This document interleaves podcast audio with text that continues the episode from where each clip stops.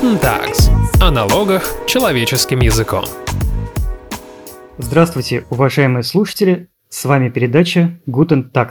Сегодня мы обсуждаем интересную тему – мошенничество в налоговой сфере. речь идет об одном из 500 способов отъема денег, как сказал бы незабвенный Остап Бендер. С нами в студии управляющий партнер компании Tax Advisor Дмитрий Костальгин и партнер этой же компании Алексей Яковлев. Добрый день, коллеги. Добрый день. Всем привет. И первая наша тема Некие лихие ребята предлагают вернуть НДС физическим лицам.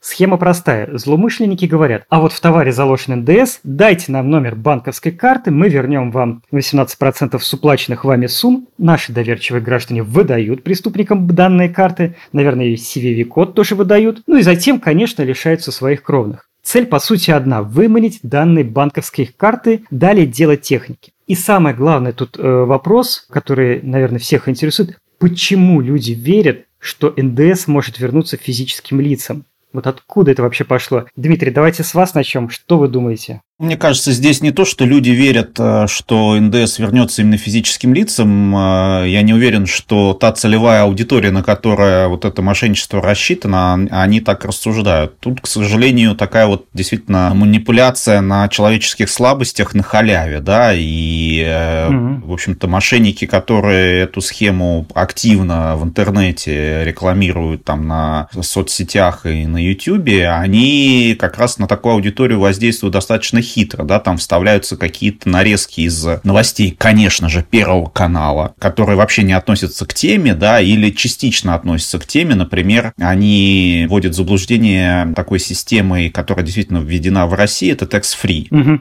Это действительно вернуть НДС можно физическим лицам, только не гражданам России и тем более тем гражданам, которые выезжают из России и вывозят купленные товары в России. Да? Угу. Многие, наверное, сталкивались и применяли такой порядок э, за границей. За рубежом. Да. Например, за рубежом, да, за рубежом. Поэтому, безусловно, первое это, что люди действительно верят, что сыр есть э, бесплатный и манят эти суммы потому что в рекламах этих мошенников указывается там 200 тысяч верните, там 120 тысяч, или каждому россиянину положено 200 тысяч возврата НДС. Поэтому очень э, манит, э, и плюс это еще прикрывается государственной темой-то. Здесь еще такая угу. очень тонкая психологическая манипуляция, что государство вам дает. Вы что, давайте, когда у нас еще государство... Ага, особенно сейчас. Особенно сейчас, да. То есть, Сложный период. А, совершенно верно ты говоришь, что они как раз еще активность проявляют вот в период кризиса пандемии, когда вроде действительно по телевизору государство какие-то деньги гражданам раздает, ну и под шумок угу. да, достаточно такие вот, угу. вот ушлые товарищи подключились, что называется. Понятно, понятно. Но ведь, как известно, возврат-то можно сделать, или, к сожалению, не всем это известно, возврат налога можно сделать только по подоходному налогу, по НДФЛ. И вот, э, может быть, и здесь еще как бы э, отсюда ноги растут этой путаницы. Что вы думаете, Алексей? Ну, может быть. То есть, э, наверное, у граждан есть все-таки некое такое общее представление, что налоги это не только когда всегда надо платить. Налоги это иногда, когда тебе что-то возвращают. Ага. Вот, и действительно, ну, довольно, наверное, все-таки известная тема а, с вычетами разного рода, и это очень много тоже вот и в СМИ присутствует, и нас часто приглашают, и на телеканалы, когда мы говорим о вычетах, когда государство должно, и мы обсуждаем, сложно это, не сложно это для граждан, это выгодно, невыгодно. Угу. Но я, в принципе, очень, наверное, соглашусь с Дмитрием, а, потому что граждане все-таки наверняка слышали, если не, не про такс-фри, который у нас вот сейчас ввели для иностранных граждан, но про тот такс-фри, который, когда мы ездим за границу. То есть, если даже люди не сами ездили за границу и получали возврат налога, НДС, да, то ездили их знакомые, родственники. И они рассказывали, что это действительно классно. Собираешь чеки, в аэропорту бросаешь заявление, прикладываешь чеки номер карты и падает это все. То есть вот, вот эта сказка, да, которую предлагают, она, конечно, опирается на некоторые такие вот реальные факты из действительности. И именно поэтому в нее люди, наверное, начинают верить. Помимо корыстного интереса и халявы, которая привлекает, а, безусловно, мошенники очень ловко используют какие-то отрывочки, какие-то правдивые истории из нашей жизни, какие-то немножко параллельные, аналогичные, которые вызывают доверие у людей вот к этому призыву. Мы вам вернем налог. Потому что вернем налог это не что-то такое нереальное, действительно. Коллеги, давайте тогда перейдем в практическую плоскость. Вот если нашу доверчивую маму или бабушку таким образом обманули или, извините меня за выражение, развели, и у нее украли там 100 тысяч рублей, которые она вдруг хранила на карте.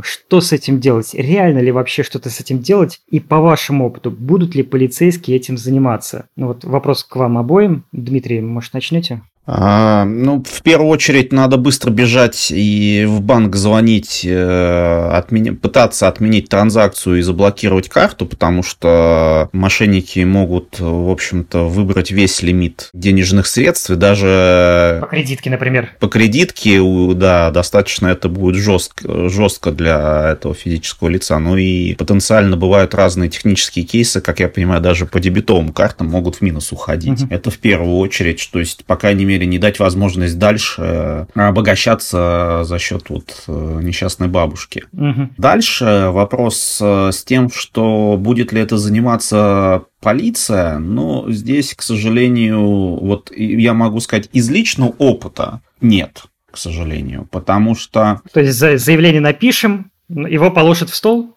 Ну, просто не, не откажутся в составе преступления. Просто у меня вот реально был э, опыт помощи, так сказать, бабушкам, которым э, также э, развели только через чуть более сложную схему с платежами за ЖКХ, когда людям говорили, платите вот сюда без комиссии. Ага и у вас э, кварплата быстро дойдет, и, там, и всякие платежи за электричество и там, воду. Угу. И, конечно, они же не доходили, и по Москве таких пострадавших десятки тысяч. Полгода вот у нас заняло извлечение хотя бы просто денег, которые ушли, это при том, что мы вроде как себя ощущаем достаточно юридически подкованными товарищами, угу. а правоохранительные органы, ну, мягко говоря, пассивные и были в данном конкретном кейсе, и более того, такая пассивность э, наводила на разные нехорошие мысли. Безусловно, вот этот опыт не означает, что не нужно бороться. То есть в любом случае, конечно же, нужно написать э, заявление. Я думаю, Алексей меня поддержит, что... В полицию, да? По, да, в полицию, да, потому что что,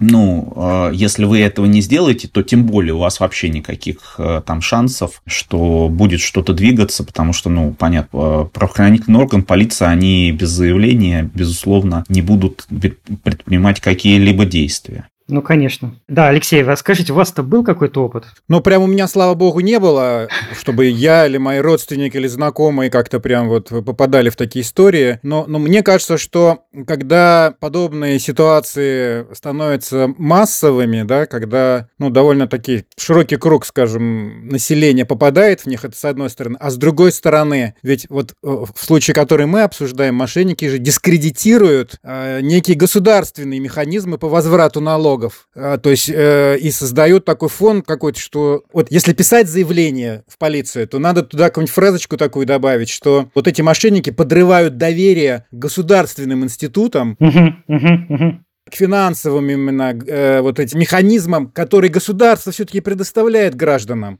и вызывает общее недоверие к, любым, к, к любым угу. взаимоотношениям с государством на тему «верните налог». То есть в следующий раз человек засомневается, а, а идти ли за вычетом? Ну, реально, идти ли за вычетом, вот я сейчас в, не знаю, в личном кабинете, вводить мне данные карты, не знаю, там, э, давать ли данные, да, карты для того, чтобы мне туда налог вернулся. Поэтому вот э, предлагаю использовать вот, вот этот момент э, людям, если действительно такая ситуация возникла. Тогда, мне кажется, есть чуть больше шансов, что на это наши уважаемые правоохранительные органы обратят внимание. Интересный лайфхак.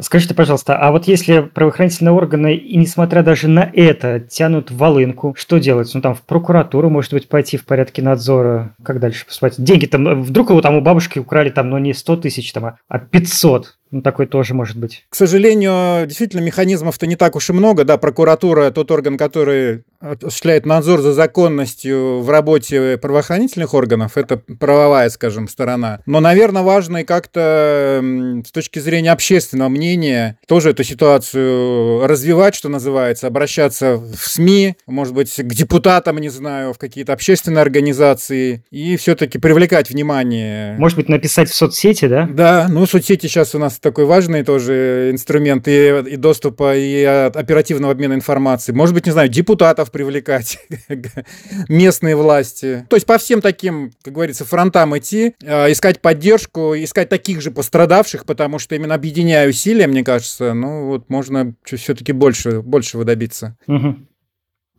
Алексей, вот вы начали отвечать практически на, вопрос, который, который я хотел задать. Вот что конкретно делать с этой ситуацией? Понятно, что дело в финансовой грамотности наших граждан, но она быстро не поднимется. Вот вы говорите, идти по всем фронтам. Дмитрий, у вас было какое-то дополнение, да? А, я еще бы хотел добавить, что совершенно верно, Алексей пиш, э, говорит, вернее, что надо писать э, в соцсетях и там обращаться. И еще а, для тех э, граждан, которые продвинуты и понимают, что это мошенничество, и когда видят такую рекламу, всегда есть опция в соцсети там или в YouTube нажать кнопочку рядом с рекламой и указать, что это мошенничество. А есть опция такая, э, вот я увижу эту рекламу, и обратиться в правоохранительные органы мне сразу же. Я не обманут, я просто сигнализирую правоохранительным органам о том, что люди могут быть обмануты. Или мне потом же хуже. Но в целом а, это тоже, это тоже такое возможно. Тоже такое возможно. Ага, но меня потом не затаскают под опросом. Э, ну, тебя э, не затаскают на самом деле, просто пояснение там и так далее. Вопрос в том, что да, что еще тут такой нюанс, что, в общем-то, эти жулики, они используют еще изображение первых лиц государства, что, в общем, тоже можно, на что можно ссылаться, как Алексей правильно говорил, про подрыв, так сказать, доверия. Угу.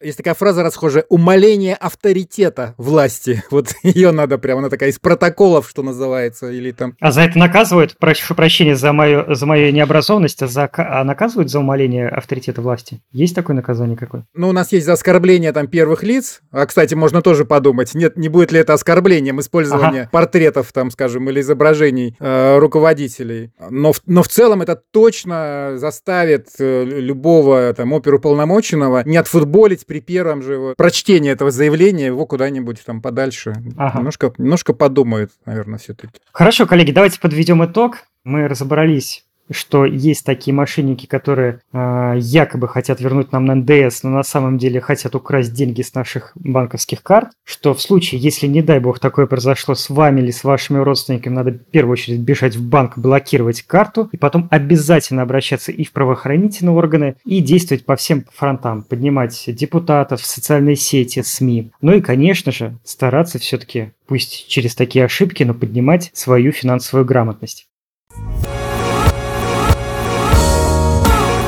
Guten Tags. Теперь у нас вторая тема, и она тоже веселая и весьма неоднозначная. В последнее время в YouTube появилось немало роликов, в которых бородатые серьезные люди говорят, мы можем вообще не платить налоги, потому что платить налоги, по их мнению, дело сугубо добровольное. Речь идет о налогах, которые платит физическое лицо. Транспортный налог, имущественный налог. И это они на полном серьезе говорят. Это добровольное дело, и вы можете этого не совершать таких платежей. Я видел такие ролики. Коллеги, вот вы изучали вопрос, а в чем вообще э, логика этих налоговых еретиков? Почему эти люди нам говорят, платить налоги – дело добровольное? Э, Дмитрий, давайте тоже с вас начнем.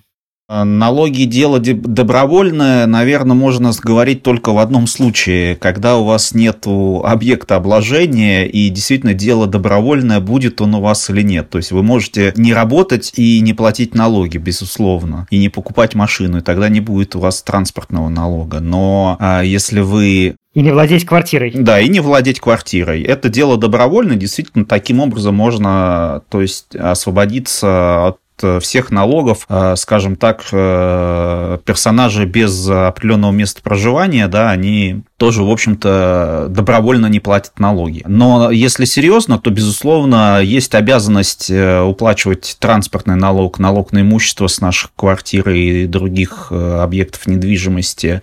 А налог на доходы физических лиц в основном мы уплачиваем через работодателя. И это тоже обязательно. Поэтому никакого выбора, если вы получаете зарплату, платить и не платить, а, его нет. А государство решило сделать альтернативный способ уплаты налога, который, ну, в общем-то, для кого-то, очевидно, точно будет удобным. В чем он заключается? Вы можете добровольно, опять же, это знакомое слово, на специальный счет закинуть какое-то количество денег. И когда настанет э, срок уплаты налога, э, налоговики сами уже с этого счета будут списывать денежку. И вы с одной... Э, извините, это тот счет, который в личном кабинете у меня на налогоплательщика, вот я вижу, можно закинуть там, например, тысячу, две закинуть. Да. А, понял. Угу. Да, да, да. То есть можно закинуть туда какое-то количество денег, и, э, в общем-то, в чем удобство? Например, э, ты как физическое лицо избавлен от заполнения всяких платежек, там, поисков кодов и так далее. И главное, ты избавлен от такой э, часто встречающейся человеческой вещи, как угу. забыл, как говорится, да, и пени начала течь, как минимум, да.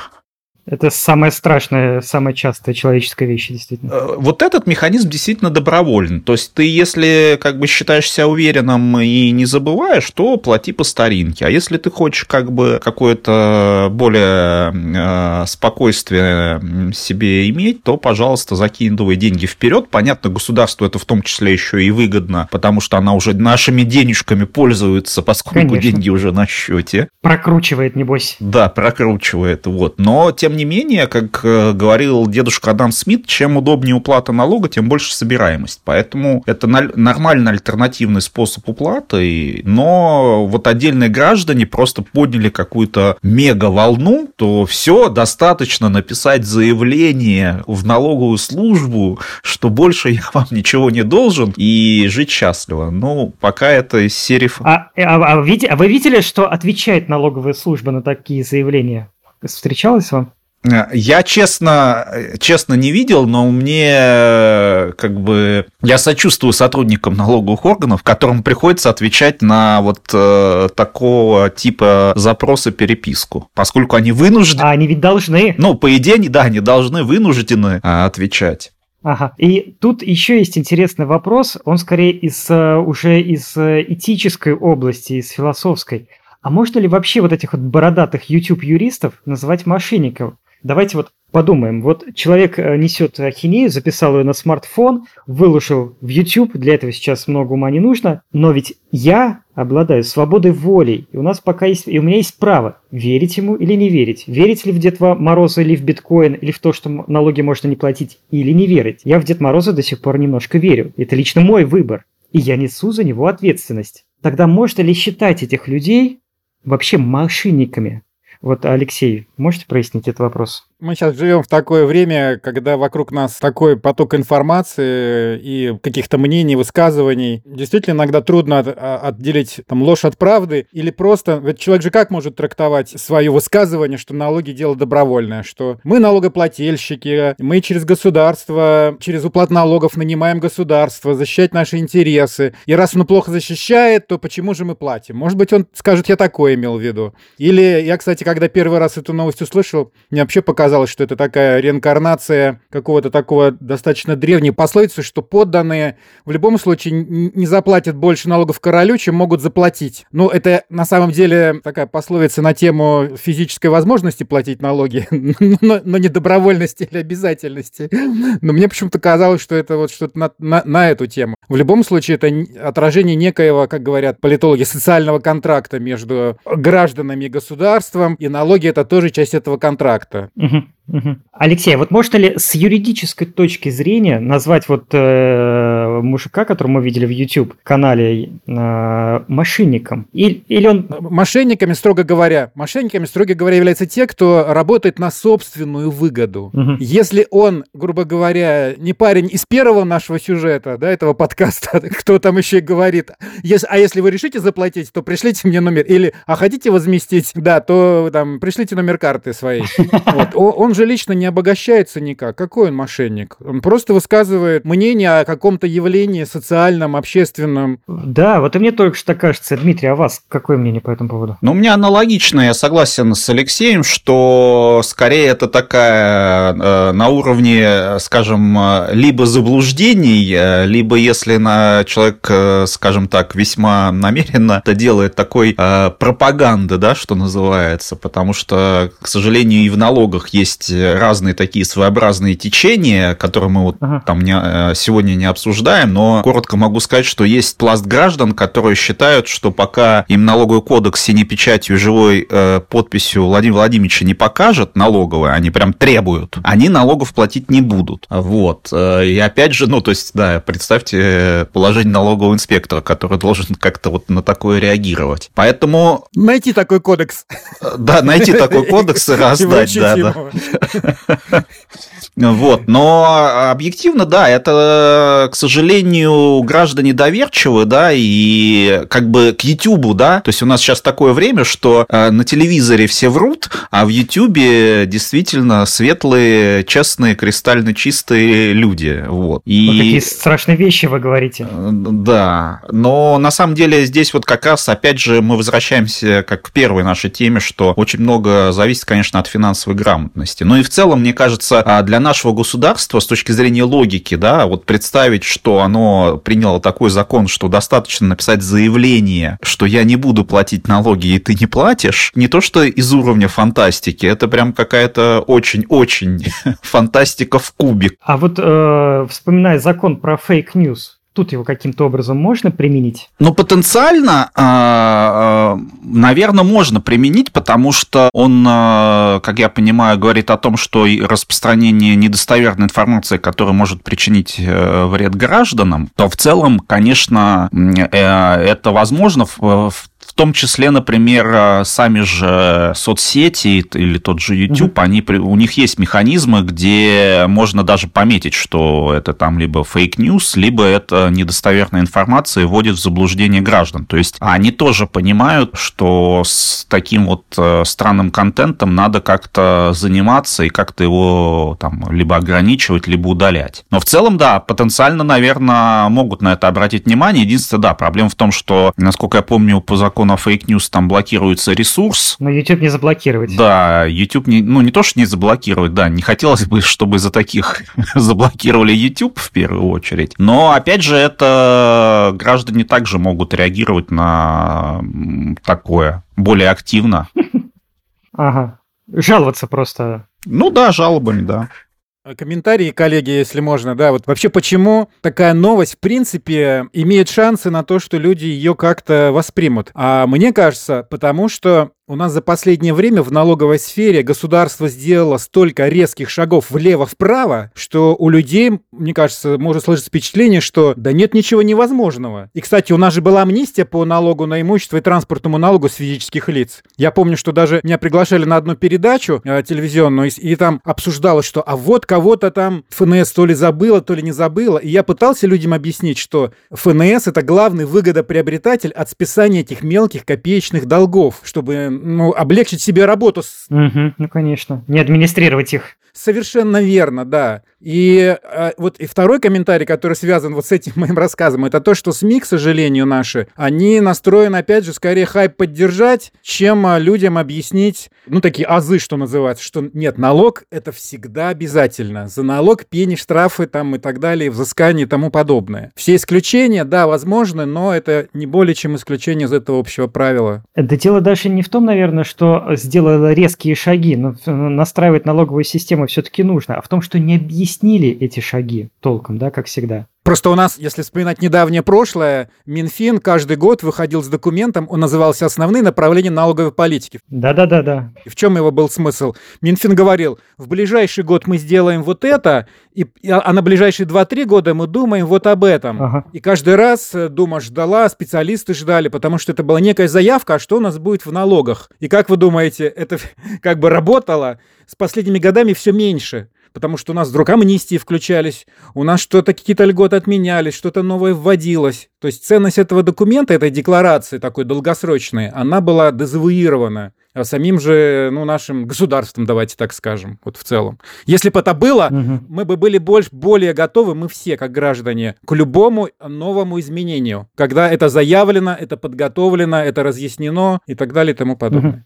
Хорошо, давайте перейдем теперь в, в практическую плоскость и подумаем. Вот сейчас вот люди э, увидят эти ролики, просмо... число просмотров там уже десятками тысяч измеряется, и начнут массово писать эти заявления, не платить налоги, потом попадать на пени штрафы. Можно ли привлечь как-то к ответственности этого человека? Будут ли этим заниматься? Обратят ли на это внимание, что ну, вот этого человека конкретно надо прийти к нему, хотя бы участковому, и сказать, прекрати нести ересь. И можно ли как-то все-таки все-таки на него повлиять со стороны закона? С одной стороны, э, тут можно сказать, что можно добросовестно заблуждаться, да, хоть и всякая свобода слова, хотя такая специфическая сфера, да, это у нас там э, в США очень продвинутая практика, в том числе судебная на этот счет. Но э, мне кажется, с точки зрения вот такой ответственности, например, взыскать убытки за то, что я поверил и ввел в заблуждение, достаточно будет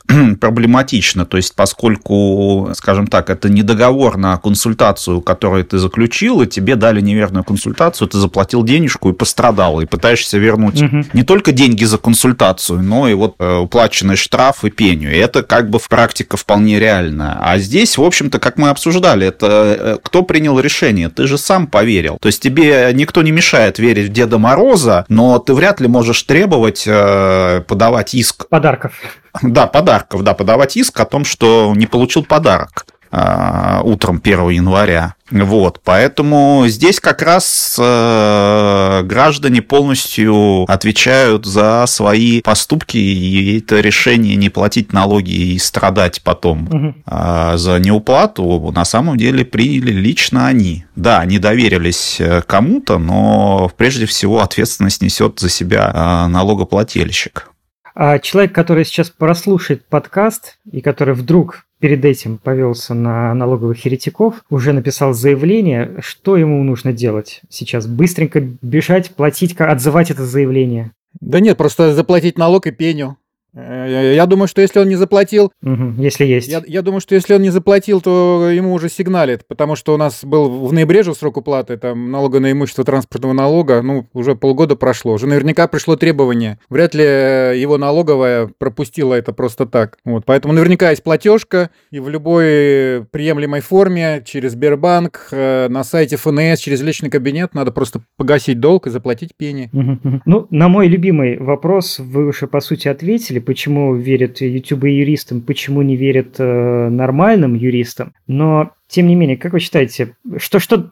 Ну, я тебе могу, кстати... Да, да, да. Э, Леша, извини, перебью. Я, я тебе могу еще пояснить. Это на самом деле, ну, как бы хоть не совсем там тема текущего нашего выпуска, но это на самом деле гораздо проблем сложнее, потому что а, а, среднестатистическому даже гражданину, да и бизнесу, не, э, как мы видим из практики, тяжело выбрать, потому что непонятны критерии, как отличить нормального юриста, да, от э, какого-то, в общем, пропагандиста, что называется, да. И это есть проблема проблема просто рынка, рынка услуг. Ага. Поэтому здесь проблема, с одной стороны, глубже, но мы говорим именно про такие базовые вещи, где все-таки на уровне э, логики какой-то минимального уровня... Здравого смысла минимального. Да, минимального здравого смысла и финансовой грамотности все-таки нужно понимать, э, что не, не, не все так просто. Угу, угу. Ясно. Хорошо. Спасибо вам большое за обсуждение этой темы. Друзья, сегодня мы обсуждали налоговое мошенничество и разбирались то, как и за счет чего обманывает наших граждан. Надеемся, что никто из вас или ваших знакомых больше не попадется на эту, на эту удочку. Спасибо нашим экспертам. Это Дмитрий Костальгин и Алексей Яковлев из компании Tax Advisor. С вами была передача Guten Tax, велофер Алексей Савкин. Всего хорошего, будьте осторожны. Всем пока. Всем пока.